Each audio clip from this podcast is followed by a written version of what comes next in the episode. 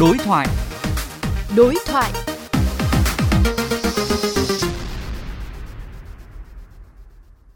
Thưa quý vị, theo kế hoạch tháng cao điểm kiểm soát tải trọng phương tiện giao thông, Thanh tra Sở Giao thông Vận tải Hà Nội đã tập trung kiểm tra xử lý các phương tiện chở hàng quá tải trọng, tự ý cải tạo, thay đổi kích thước thành thùng xe, xe chở vật liệu gây rơi vãi mất vệ sinh môi trường trên địa bàn. Kết quả xử lý sẽ được VOV Giao thông gửi đến quý vị và các bạn qua cuộc đối thoại giữa phóng viên Chú Đức và ông Lê Xuân Tiến, Phó Tránh Thanh tra Sở Giao thông Vận tải Hà Nội.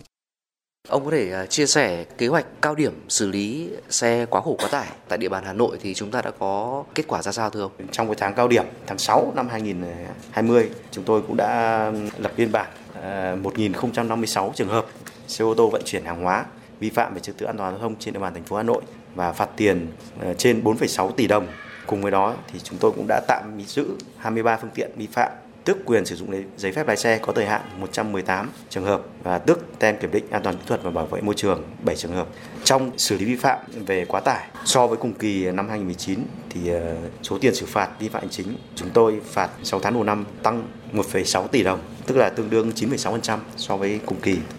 Và cụ thể như ờ, với các hành vi vi phạm như chở hàng quá khổ quá tải trong tháng cao điểm thì chúng tôi đã lập biên bản xử lý vi phạm 227 trường hợp, phạt tiền trên 2,7 tỷ đồng tạm giữ 12 phương tiện và tước quyền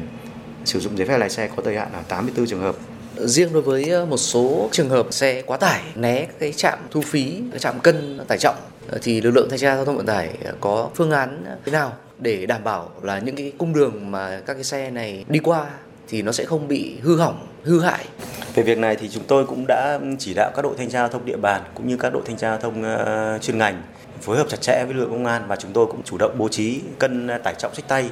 để bố trí những cái cung đường mà lái xe thường thường, gọi là trốn tránh các trạm thu phí ờ, để ờ, chúng tôi tập trung xử lý và xử lý nghiêm những cái hành vi vi phạm này, đặc biệt là những cái xe mà quá tải, mà trốn tránh các trạm thu phí mà về hoạt động tại những cái tuyến đường cung đường mà hạn chế tải trọng. Xin cảm ơn ông.